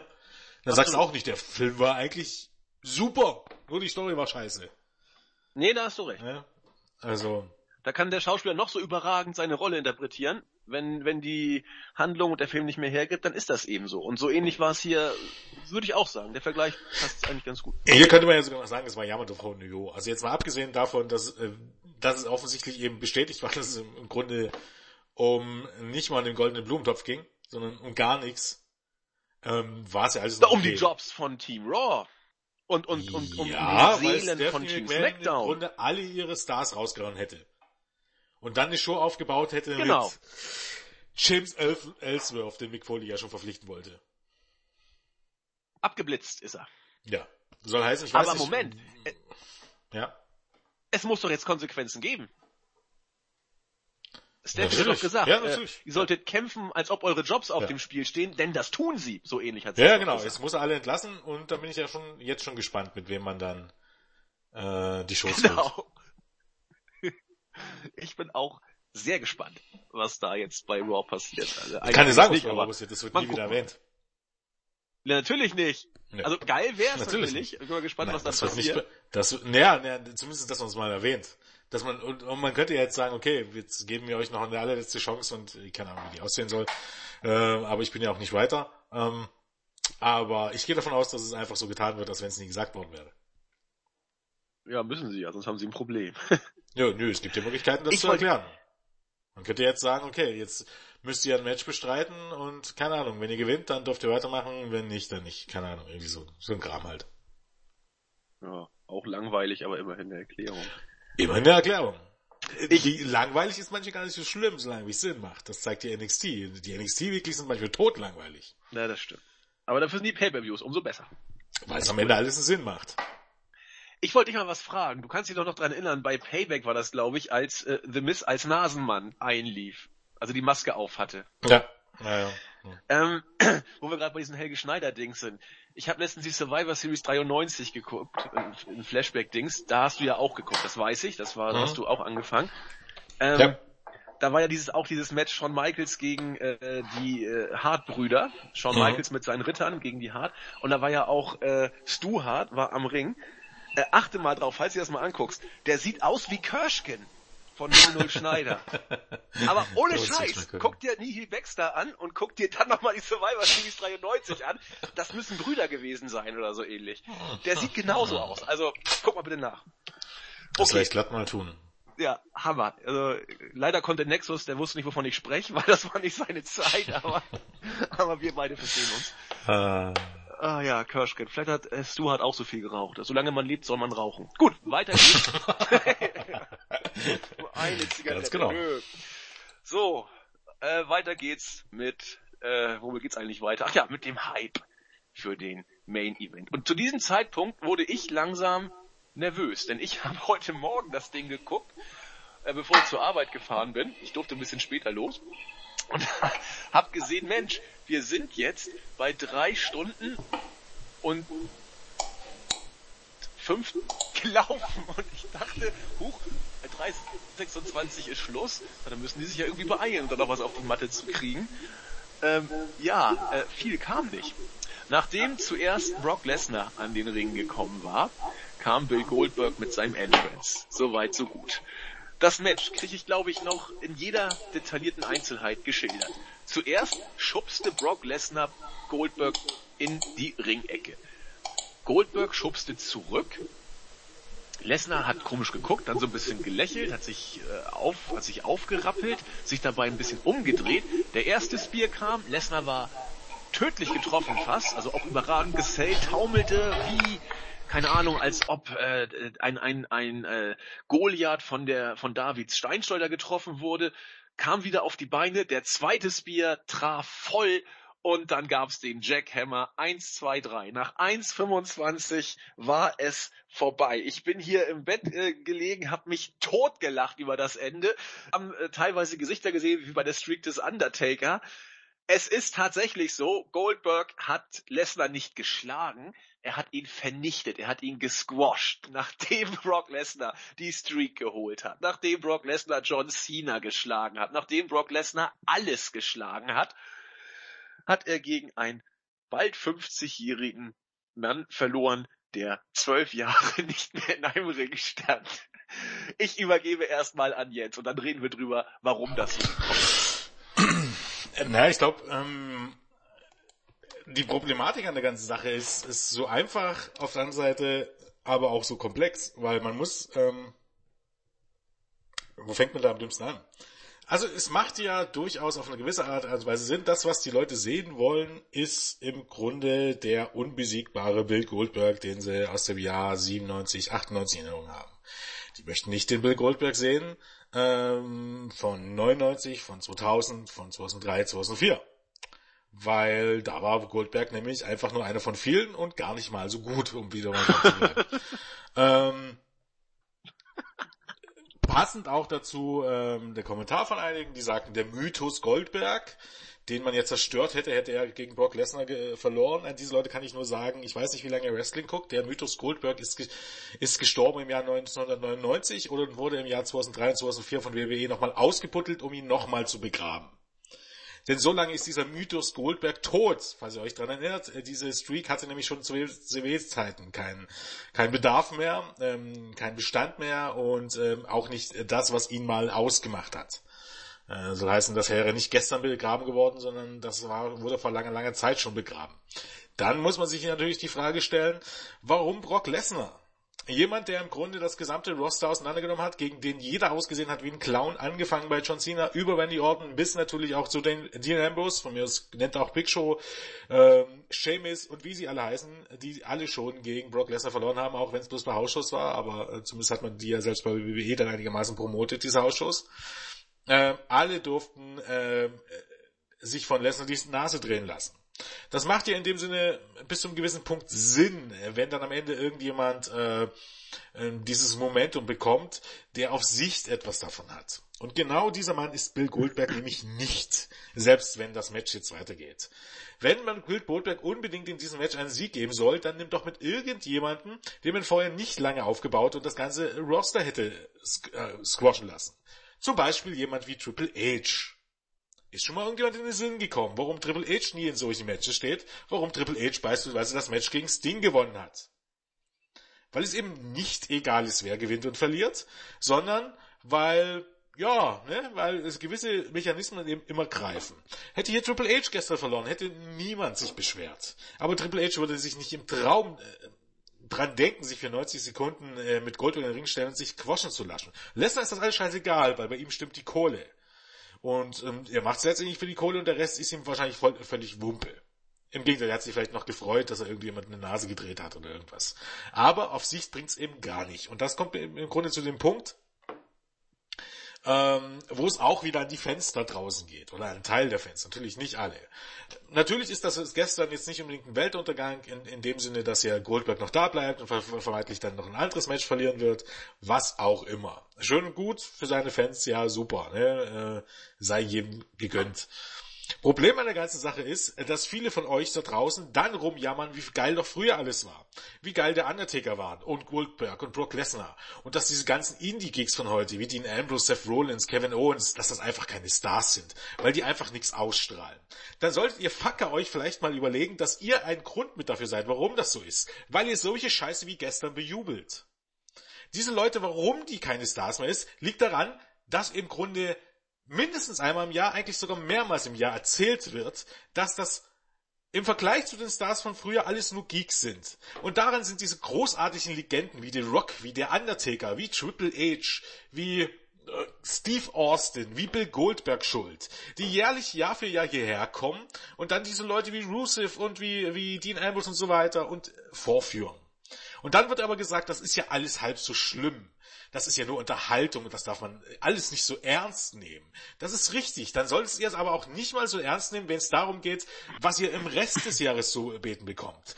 Wenn nämlich immer wieder diese Clowns jedes Jahr daherkommen für einen dicken Gehaltscheck und sie dann anfangen, äh, das halbe Roster zu squashen, damit um sich selbst overzubringen, um ihr verfickten Status, den sie sich irgendwann mal erobert haben, weil andere Leute sie overgebracht haben, weiter zu halten Während die anderen Leute sich das ganze Jahr den Arsch aufreißen und rüberkommen wie die größten Pfosten, weil sie sich das ganze Jahr mit, mit dem McMahon-Pack rumschlagen müssen, die sich für, tatsächlich für die größten Stars halten.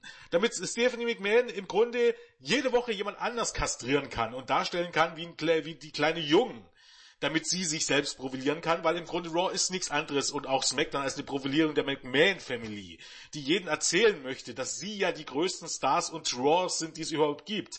Was ein bisschen dagegen spricht von dem, was wir beispielsweise von früher von einigen Pay-Per-Views kennen, wo gerne mal ein Pay-Per-View Shane McMahon wie Vince McMahon in einem Quit-Match war, die ziemlich gesackt haben, was die, was die Byron angeht.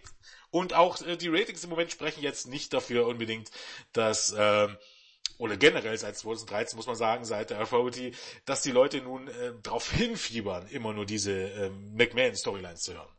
Ähm, auf jeden Fall das Problem an der Sache oder ein Problem der Sache, warum heute nichts mehr ist wie früher. Warum im Grunde immer noch die Attitude-Ära verherrlicht wird, warum immer noch diese Stars aus der Attitude-Ära verherrlicht wird, ist, weil die Fans im Grunde genau diese Stars sehen wollen und weil die Leute, die das schreiben, genau das im Grunde umsetzen. Diese Leute ähm, werden dann eben obergestellt über die aktuelle Roster und es wird aktiv immer wieder erzählt, ihr schaut jetzt vielleicht WWE, aber das, was damals war, war viel geiler und die Stars waren viel größer und das war alles im Grunde viel besser. Deshalb sieht man auch im Grunde in jedem zweiten Satz hörst du Attitude Era. Wenn es um WWE Network geht, jedes zweite Ding ist Attitude Era. Und das genau ist das Problem. Ähm, heute, glaube hat Harder Style geschrieben, ähm, ja, er hätte nicht Goldberg in seinem allerletzten äh, Match verlieren sehen wollen. Wir sind hier nicht beim Boxen oder beim MMA oder beim Fußballspiel. Wir sind im Wrestling. Und als selbsternannter Smart Mark oder Person, die dahinter kennt, der sollte irgendwann mal erkannt haben, dass es der Sinn von Pro Wrestling ist, dass ein Wrestler sein letztes Match verliert, um jemand anders ober zu bekriegen. Und auch wenn ich es durchaus verstanden hätte, dass Brock Lesnar für viele nicht die richtige Wahl ist, um hier Goldberg zu quaschen, Brock Lesnar wurde eben halt nun mal so aufgebaut, wie man, wie man ihn aufbauen wollte. Er wurde zu einem Status aufgebaut, wo viele gesagt haben, ja, gegen wem willst du den den glaubhaft verlieren lassen? Gegen Finn Balor oder Dean Ambrose, das geht ja alles nicht, warum und wie, bla bla bla bla. Die Tatsache, warum das nicht geht, ist, dass im Grunde euch erzählt wird, dass die ja gar nicht auf dem Level von den Leuten sind. Denn wenn ich genau das erzählen würde, beispielsweise nehmen wir jetzt mal von früher Bret Hart gegen Yokozuna, dann kann jeder jeden schlagen, ne? Sie sind alle gleich groß, wenn sie erstmal auf dem Boden liegen, so nach dem Motto. Aber im Grunde, es wird uns ja beigebracht, dass diese Leute nicht so gut sind. Das wird auch bewiesen, weil im Brock Lesnar in Dean Ambrose bei WrestleMania zerfetzen durfte. Und dann kommt ein Goldberg, ein 50-Jähriger.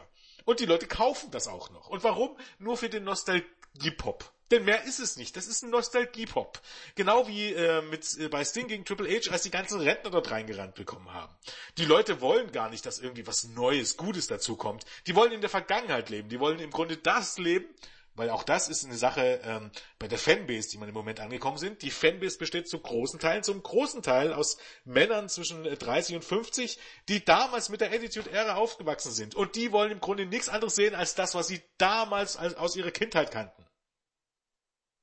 Und das ist das Problem an der ganzen Sache. Und wenn, wenn ich mich, keine Ahnung, Woche für Woche darüber aufregt, wie scheiße Raw und wie scheiße SmackDown sind und wie kacke die alle dargestellt wurden, dann sollte ich mich auch aufhören, dann solche Sachen wie gestern zu bejubeln. Weil im Grunde, das ist ein ganz großer Part des Problems. So, das war's. ja, wunderbar. Ich habe äh, gespannt gelauscht. Ähm, dann können wir ganz kurz nochmal dazu was sagen, warum die WWE das denn gemacht hat. Du hast es eben ganz kurz angedeutet, inwiefern das jetzt rechtfertigt, äh, ist eine ganz andere Geschichte. Man hat sich wohl tatsächlich mit Goldberg in den letzten Tagen zusammengesetzt und gesagt, Mensch, du, die Reaktionen sind ja ziemlich gut. Und wer weiß, was da nicht noch in 2016 alles möglich ist, von wegen Geld verdienen und so. Willst du nicht noch weitermachen? Und Goldberg sagt, ja, kann man, kann man machen. Da muss ich aber gegen Lesnar schon gewinnen und ziemlich deutlich, so nach dem Motto. Und die WWE hat gesagt, ach Gott, ja, machen wir einfach mal. Da ist noch ein bisschen Geld drin. Man wird jetzt also, so wie es aussieht, mit äh, Goldberg in den Rumble gehen. Angeblich soll er sogar in der Battle Royale starten. Wir werden das verfolgen. Und wohl dann auch gegen äh, gen WrestleMania mit Goldberg. Also nichts mit One Match Only. Goldberg bleibt. Er bleibt noch ein paar Monate, so wie es jetzt ausschaut. Ob das so schlau ist, den Taker vielleicht Richtung SmackDown und Goldberg dann Richtung Raw, naja, die Stars sind dann alle etwas älter, aber man schaufelt sich das eigene Grab, will ich jetzt nicht sagen, aber genau das, was Jens eben gerade ansprach, früher war alles geiler und so, weil man uns genau das auch immer suggeriert durch die Auftritte der Gaststars. Jetzt wird's auch noch für die nächsten Monate im aktiven Roster so laufen, zumindest bei ausgesuchten Shows. Nicht ich würde nicht davon ausgehen, dass man die äh, oft zu sehen bekommt. Also nee, Undertaker und Goldberg werden dann irgendwann, wenn sie mal ein Match bestreiten, mal zwei Wochen vorher zu sehen sein und dann war's das wieder. Ähm, ich glaube, ansonsten ist ja auch besser so, weil wir kennen ja auch die Problematik, ne? Du bleibst bloß da, wenn du möglichst lange aus den Shows rausgehalten wirst. Zumindest äh, was Raw betrifft. Weil sonst darfst du dich mit Stephanie McMahon äh, rumschlagen, bist du bei Zeiten wieder Geek. Ähm, ja, ähm, mir wären spontan zehn bessere Finishes eingefallen, die nicht bedeutet hätten, dass Brock Lesnar in 90 Minuten, 90 Sekunden verliert. Ich habe ja aus Sicht von Goldberg nicht mal ein Problem damit. Ich habe nicht mal ein Problem damit, dass der gegen irgendjemand 90 Minuten verliert. Aber im Grunde ist Brock Lesnar, abgesehen von den Champions, die man im Moment hat, mit der einzige, gegen den er hätte nicht in 90 Sekunden gewinnen sollen. Weil das bedeutet jetzt im Grunde, dass Goldberg jeden einzelnen Wrestler, der gegen Brock Lesnar keine Chance hat, auseinandernehmen würde. Ist das wirklich das, was man vermitteln möchte? Es gibt zum Beispiel genügend Beispiele aus, aus vergleichsartigen äh, Sportarten, wo man genau sowas verhindern will.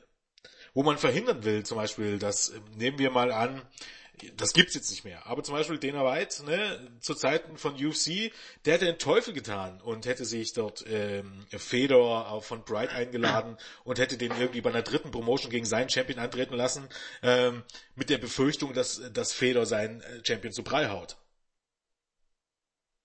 Das würde in dem Sinne niemand wollen, weil es dem eigentlichen Produkt schadet.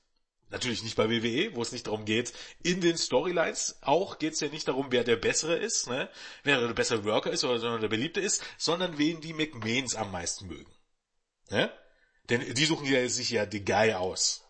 Das ist immer nur der, den sie auswählen. Nicht der Beste, nicht der, der am beliebtesten ist, sondern der, der aus irgendeinem Grund am beliebtesten bei der Authority ist. Welchen Sinn diese Storyline macht, muss mir auch mal irgendjemand erklären, aber auch, auch da kann man schöne Zusammenhänge schmieden.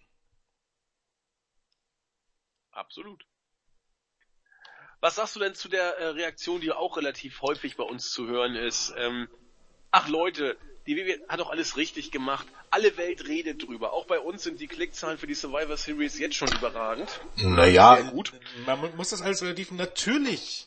Das ist doch auch für den Moment, aber ja, das eben. geht doch vollkommen an einem Punkt vorbei. Absolut. Weil irgendwann ist der wieder weg. Und dann? Und dann? Ja, dann hast du das Roster, das jetzt durch diese ja, Sache genau. aussieht in, wie Was genau möchtest du in 20 Jahren zeigen? Möchtest du da immer noch die Leute reinholen, die dann 60 oder 70 sind? Wirst du wohl müssen. Weil solche Pops werden Leute wie Dean Ambrose und Seth Rollins und so weiter in 20, 30 Jahren nicht bekommen. Ganz sicher nicht. Oder die New Day. Das wird irgendwann mal ziemlich schwierig. Soll heißen, normalerweise musst du diese alten Leute dazu nutzen, um die neuen Leute aufzubauen und um den Leuten zu verklickern. Diese Stars, die man jetzt hat, sind genauso groß, eigentlich sogar noch viel größer als die alten. Und da habe ich jetzt im Grunde nichts dagegen, dass The Rock hier irgendwann mal ankommt und irgendwann mal einen Heel, einen Rock Button verpasst. Wenn dieser Heel Jinder Mahal, Heath Slater oder sonst wer ist. Wenn das aber zum wiederholten Mal jemand ist wie Uso Bray White, muss man sich langsam die Frage stellen, ob das irgendwie einen Sinn hat. Denn eigentlich sollte es so sein, nicht jetzt unbedingt jedes Jahr. Also The Rock und so weiter sollten nicht jedes Jahr kommen und dann sich dann für jedes Jahr für irgendjemand hinlegen. Das ist ja auch Quatsch. Aber zumindestens, äh, man merkt, diese Leute bleiben unter sich ja. Sting, Triple H, Brock Lesnar, Undertaker und so weiter bleiben unter sich und wenn sie mal nicht unter sich sind, dann gewinnen sie gegen die jungen Stars. Und das ist das Problem, das sollte genau andersrum sein. Und, und, also ob jetzt beim Match zwischen Brock Lesnar und Triple H, Brock Lesnar oder Triple H gewinnen sind, ist vollkommen Wumpe. Wenn man es ganz ehrlich ist. Vollkommen Wumpe ist es aber nicht mehr, wenn Brock Lesnar gegen den Ambrose antritt oder Triple H gegen, ja, keine Ahnung, Seth Rollins. Dann ist es nämlich nicht mehr Wumpe. Und das ist das, was WWE vollkommen ähm, verpeilt. Natürlich funktioniert das für den Moment. Die Frage sollte man sich auch stellen, was ist, wenn diese Leute nicht mehr da sind? Und das wird bald passieren. Dann ist Goldberg nicht mehr da, dann gehen die, die Zuschauer wieder, die, die Zahlen wieder in den Keller. Und für mehr Interesse bei Leuten wie Dean Ambrose und Co. wird das niemals sorgen. Und das sollte man sich vielleicht mal überlegen, bevor man wieder groß herumbesaut. Das ist alles nur Show und das funktioniert. Naja, ob das funktioniert, das wird die Zeit zeigen. Und es gibt viele Indizien dafür, dass, es nicht funktioniert. Zum Beispiel äh, einbrechende äh, Ratings innerhalb in, in der Größenordnung von 20 Prozent innerhalb von eines Jahres. Würde ich jetzt nicht unbedingt davon äh, reden, dass es funktioniert, was man damit was macht. Aber natürlich ist es dann auch relativ schnell, dass man das auf die aktuellen Stars schiebt. Ne? Dass eben halt die Stars von heute ja einfach nicht mehr over sind, weil sie einfach nicht mehr das Zeug dazu haben. Ich möchte mal den Rock sehen, der jede Woche einfach diese scheiß, äh, im Grunde dieses scheiß Booking und auch diese scheiß Skripte runterlabern muss, die, der jede Woche kommt. Da hatte ich heute erst erst eine Option. Leute wie The Rock und Steve Austin werden unter den Voraussetzungen von heute niemals so große Stars geworden. Weil nämlich das, was sie bekommen hätten, also von den Writern und von den Offiziellen, viel zu beschissen ist. Und das ist nämlich tatsächlich das Problem. Nicht das Talent, was definitiv da ist, sondern wie man mit dem Talent umgeht und was man daraus macht. Wenn du da natürlich vollkommen ahnungslose sitzen hast oder ich weiß nicht, vollkommen ahnungslos kann man dir nicht sagen, aber vollkommen blinde, dann äh, kommt sowas dabei raus. Und dann wirst du nie wieder große Stars erzeugen. Denn dazu ist WWE mittlerweile vollkommen unfähig geworden. Die letzten wurden gemacht ja im Jahr 2005. Das ist ziemlich lange her. Wenn man jetzt mal CM Bank und Daniel Bryan reinnimmt, wo WWE im Grunde nichts dazu getan hat, dass die beiden große Stars geworden sind. Eher dagegen. Richtig. Aber damit haben wir es, glaube ich. Ich denke, wir haben jetzt alle, äh, alle Aspekte aufgenommen, die wir hier im Board gesehen haben. Ich habe noch nicht Brian und, und, und Melzer gehört. Mal gucken, was da noch kommt. Aber mal gucken. Goldberg ist da. Er wird noch etwas bleiben. Es wird sich vieles um ihn drehen, aber er wird dann auch irgendwann wieder weg sein. Und dann wird man sehen, was passiert. Und ich bin auch gespannt, was mit den Ratings passiert. Ob die jetzt wirklich einen Schub kriegen, werden wir mal sehen, was heute passiert. Ja, was heißt, was heißt auch, auch Schub? Ja, die werden ein bisschen besser sein als zuvor und am Ende des Tages immer noch schlechter als zum gleichen Zeitpunkt des Vorjahres. Kann man da wirklich und da von Schub auch reden? schon nicht toll. Und da war es auch schon nicht toll. Kann man da wirklich von einem Schub reden? Nein, nein, ich sag ja, ja. Schub auch relativ, wenn man es denn so nennen möchte. Ich glaube auch nicht, ob er kommt. Also ob die Ratings wirklich um ja, 200.000, 300.000 nach oben gehen. Glaube ich nicht. Ja, na ja, vielleicht schon, aber was, was nutzt dir diese eine Woche? Ja, okay, ich meine jetzt ja die nächsten Wochen bis, bis, bis, bis, bis, äh, bis zum Rumble meine ich jetzt. Da wird nicht mehr viel nein, passieren. Da wird's... Nein, um Gottes Willen, nein. Das wird einfach, nein, einfach nein. nein. ähm, die denke ich nämlich auch nicht. Und äh, nächstes Jahr, wenn der Rumble ansteht, äh, dann wird man wieder davon ausgehen, dass die, die Zuschauerzahl dann wieder ansteigen, was ich versuche. Und das wird wieder nicht passieren. Es wird wieder weniger sein als im, als im Vorjahr. Und so wird sich das durchziehen.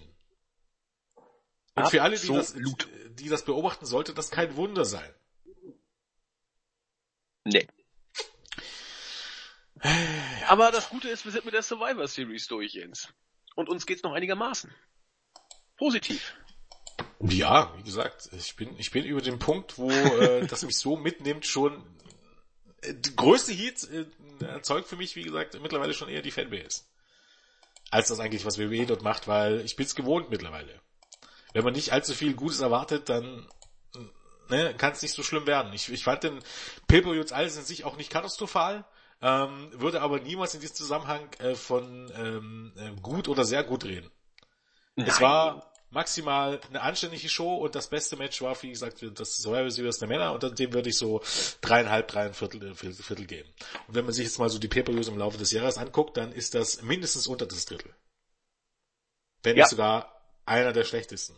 Was ja dann ne, auch auf das Niveau ankommt, wenn es generell bei den PWU immer ein gutes Niveau war, war, und das kann man dieses Jahr durchaus sagen, dass das der Fall war. Ne, heißt das jetzt nicht allzu viel, wenn es einer der schlechtesten ist? Gab Jahre, dann wäre es wahrscheinlich einer der, der Top 5 gewesen im Jahr, durchaus. Vor, vor sechs, sieben, acht Jahren hatte man auch nicht immer die besten Phasen. Aber ich war jetzt nicht irgendwie so, dass ich da jetzt begeistert war. Und man muss jetzt auch ganz ehrlich sagen, wenn man jetzt objektiv betrachtet, und selbst wenn man großer Goldberg-Fan ist, kann man nur wegen des Finishes diesen PPO nicht acht Punkte oder sowas geben. Nein, das haut nicht hin. Genauso wie wenig, wie man dem PPO einen Punkt geben kann oder null Punkte, bloß weil man mit dem Finish nie, des Main Events nicht zufrieden war. Natürlich genauso hier großer Schwachsinn. In diesem Sinne. Ich fand den Pay-Per-View auch nicht so prickelnd. Ich bin so bei ein bisschen optimistischer. Ich bin bei fünf Punkten gelandet, also absolut durchschnittlich. Und ja, Geschmäcker sind unterschiedlich. Und aber das ist im Grunde der Punkt. Könnte man sagen, aber für einen durchschnittlichen Pay-Per-View gehört mittlerweile mindestens ein Vier-Sterne-Match. Also für mich persönlich. Mm, mm. Na, nee, nicht zwingend. Ich, ich, ich, nenn mir ein Pay-Per-View, wo es nicht mindestens ein Vier-Sterne-Match gab. Ähm, SummerSlam 2014. Zumindest bei uns war das, glaube ich, so. Da waren wir aber relativ glücklich. Ja, das ist aber die... zwei Jahre her. Ja, das ist richtig. Ich meine ja dieses Jahr oder in den letzten Ach so, 16 ja gut, dann muss, ich, dann muss ich nochmal in mich gehen. Dann lass mich nochmal... Äh, Vielleicht irgendein Royal Rumble möglicherweise, aber wüsste ich jetzt nicht. Nee, der Rumble war nicht gut. Den Rumble fand ich mau. Rumble war zum Beispiel ein schlecht, ein schwacher Pay-Per-View dieses Jahr. Rumble 16. Der war nicht doll. Ja, der war nicht doll, aber du hattest, glaub, ja, ist, noch den Ambush gegen Kevin Owens und das war ziemlich gut. Also, ja, das ne? ist richtig. Ja, naja. Ja, das, ja. Hast ja recht, hast ja recht. Gleichwohl. Wir sind am Ende angelangt. Wenn ihr noch Fragen habt, schickt es uns, schreibt's im Board oder schreibt's unter, äh, schreibt's äh, in die Kommentare bei YouTube oder oder hier bei unserer Startseite. Wenn wir auf irgendwas nicht eingegangen sind, wir, wir entweder Jens und ich schreiben zurück oder wie auch immer, oder wir nehmen es bei der nächsten Review irgendwie mit rein. Äh, keiner wird übergangen. Es ist viel, was es über Lesnar gegen Goldberg zu besprechen gibt. Das ist auch jetzt, was wir gemacht haben, natürlich nur ein, ein Eindruck von uns. Und äh, diskutieren geht ja immer weiter. Ich weiß, die Emotionen kochen bei diesem äh, sehr, sehr hoch. Also insofern machen wir doch einfach weiter. Kurze Grüße zum Abschluss. Den Hitman wollte ich grüßen. Der dachte schon, jetzt wird ihr gar nicht mehr gegrüßt. Keine Panik, wir grüßen natürlich weiter. Ähm, Jetzt habe ich extra aufgeschrieben und kann es nicht mehr lesen. Gibt sogar nicht. Kralor, Krakor, Kralor von der Startseite, Sick Asylum von der Startseite und Senior Benjamin 90 von der Startseite. Die äh, haben nach äh, haben gesagt, Mensch, ein Gruß wäre toll, das haben wir gelesen und deswegen grüßen wir euch auch herzlich, bleibt uns weiter gewogen. Damit sind meine Grüße für jetzt erstmal durch und ich gebe ab an Jens. Äh, ich soll jetzt auch eben grüßen, meinst du? Ähm, Weiß ich nicht, kannst du einfach eine Abmoderation machen. Abmoderation? Ich? Warum ich? Äh, ich grüße mal. Nein, oder äh, irgendwie noch letzte Worte. Ne, letzte Worte. Rest in Peace? Nein. Ich grüße, ich grüße Crestfall, ich grüße Nexus 3D, ähm, ich grüße Zekatech, ähm, ich grüße mal Hausi, ähm, und genau, ich grüße noch jemanden. Warte einen kleinen Moment, Moment. Ähm, überbrück mal kurz, ich muss mal kurz eine Mail öffnen. Ähm, ja, Jens sucht jetzt gerade seine Mails, denn unsere, die Grüße an euch sind ja heilig und die Zeit. Äh, was war das? Ein cooler Soundeffekt. Das war Outlook. Dann grüße ich nochmal Dembo, grüße ich, der war auch auf der Startseite. Ambrose Asylum, den habe ich nicht gegrüßt. Genau, Sick Asylum habe ich gegrüßt. Es sind so viele, die hier geschrieben haben. Jackson hat auch Dave diabolisch hat auch geschrieben. Gott, Gott, Gott. Viele User und alle sind herzlich gegrüßt. So, ich grüße noch Jetzt, den, was machst du denn? Äh, ja, ja, ich hab's gefunden, Leute. Ich grüße noch den Dani, ich, ich, hoffe, ich hoffe, es ist ein R. Ich, ich glaube auch schon. Den Danny aus Cottbus. Ich glaube, er weiß schon, wer gemeint ist. Besten Dank nochmal. Ich wollte dir eigentlich eine Mail schreiben, kommt vielleicht noch. Äh, bisher noch nicht dazu gekommen. Wunderbar. Mhm. Gut, damit haben wir es durch. Das Ding ist ja auch wieder über eine Stunde geworden, glaube ich, die Review. Wenn Jens und ich erstmal ins Rollen kommen, besser gesagt Jens, dann, dann kommen wir auch locker über die Zeitgrenzen. Die Series ist Geschichte. Mal gucken, ob und wann wir die Raw Review machen. Irgendwas wird da von uns auch kommen. Insofern bleibt uns gewogen, bleibt dem Wrestling treu. Und ansonsten, es gibt auch andere Ligen als WWE, wenn euch das den Rest gegeben hat. Bei uns im Board findet ihr alles über alles, was es so zu wissen gibt. Macht es gut, bis denn. Tschüss. Tschüss.